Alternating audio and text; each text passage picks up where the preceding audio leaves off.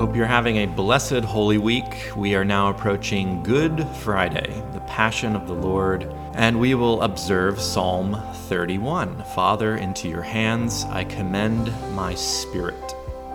Now, these are the words within the psalm response from the book of Psalms, but they are also the words of Christ on the cross. He says these very words Have you ever felt totally and completely empty, alone? This is the kind of the aura of Good Friday. And the church is really meant to be felt like an empty tomb. So the altar is stripped of any sort of decorative elements. Uh, there's no flowers in the room. Jesus isn't even made present in the Eucharist like it like he is in a mass. Matter of fact, when we receive, if we receive communion that day, it is from consecrated hosts the day before on Holy Thursday. So it's not officially a mass.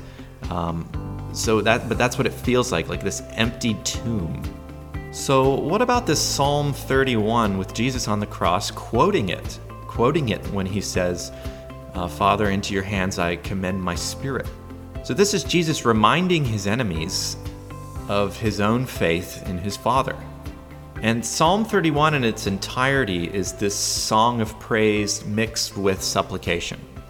And it can be divided into five parts it's a confident petition for help, a prayer of supplication, a petition for deliverance, a short praise, and a liturgical doxology. And this psalm is intensely personal. But the very last line is quite uplifting and it reads Be strong and take heart, all you who hope in the Lord. And I like to think of this as the final thought that we could take away from the crucifixion. Be strong and take heart, all you who hope in the Lord. Let's look at Psalm 31.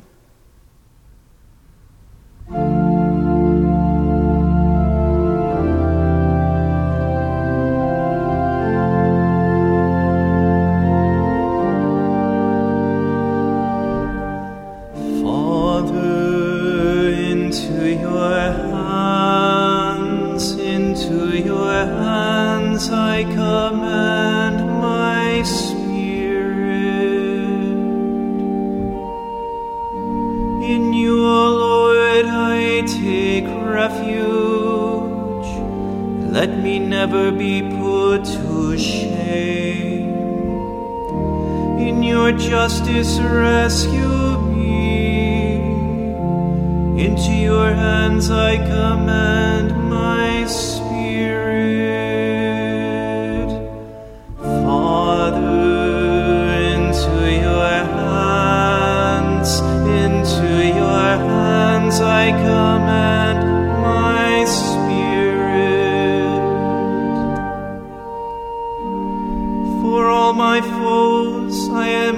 object of reproach, a laughing stock to my neighbors, and a dread to my friends.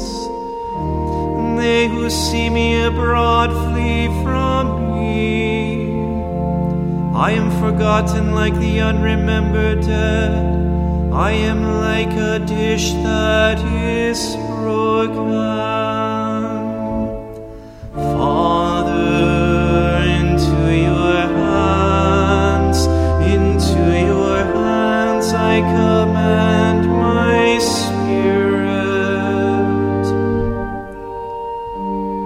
But my trust is in you. I say, You are my God. In your hands is my destiny.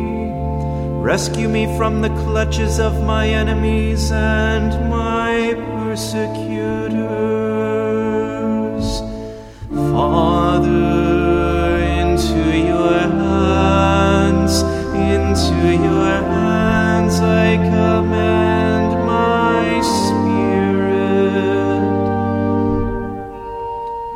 Let your face shine upon your servant. Save me in your kindness. Take courage and be stout hearted. You